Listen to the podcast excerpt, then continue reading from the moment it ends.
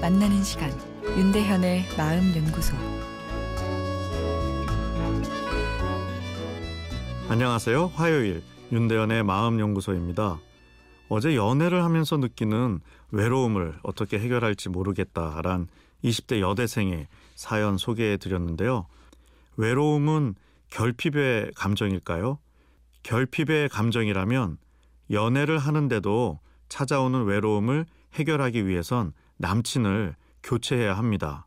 아, 그런데 정도의 차이일 뿐 교체를 해도 외로움은 계속 찾아옵니다. 외로움은 단순한 결핍의 감정이 아닌 태어날 때부터 갖고 태어나는 기본적인 감정이기 때문이죠. 유전적 요인의 영향을 평가할 때 쓰는 방법론 중의 하나가 쌍생아 연구입니다.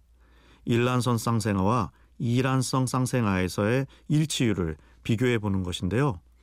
유전적 정보가 일치하는 일란성 쌍생아에서 어떤 특징이 동시에 일어나는 일치율이 더 높은 경우 유전적 영향이 크다고 볼 수 있습니다. 외로움에 대한 쌍생아 연구를 보면 일란성 쌍생아에서 형이 외로움을 잘 타면 동생도 외로움을 잘 타는 경우가 더 많았습니다.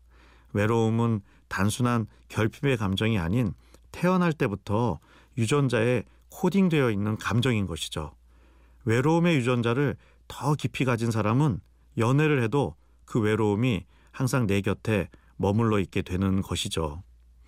왜 우리는 태어날 때부터 어, 외로움을 가지고 태어나는 것일까요? 외로움이 있어야 타인을 향한 관심이 생기기 때문입니다.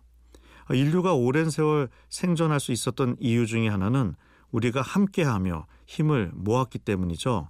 사람을 이런 사회적 동물로 만드는 핵심 감정이 외로움인 셈이죠. 그래서 외로움을 없애기 위해서 연애를 하는 것은 기본 설정이 잘못된 것입니다. 연애를 안 해서 외로운 것이 아니라 외롭기 때문에 연애를 하는 것이죠. 그리고 연애를 해도 외로움은 사라지지 않습니다. 앞에 이야기한 것처럼 외로움은 결핍의 감정이 아닌 기본적인 감정이기 때문이죠. 연애를 하는데 왜 외롭지? 하고 놀랄 필요가 없는 거죠. 연애는 외로움을 없애기보단 오히려 진짜 짠한 인생의 외로움을 느끼게 해주기에 가치가 있지 않나 하는 생각마저 듭니다.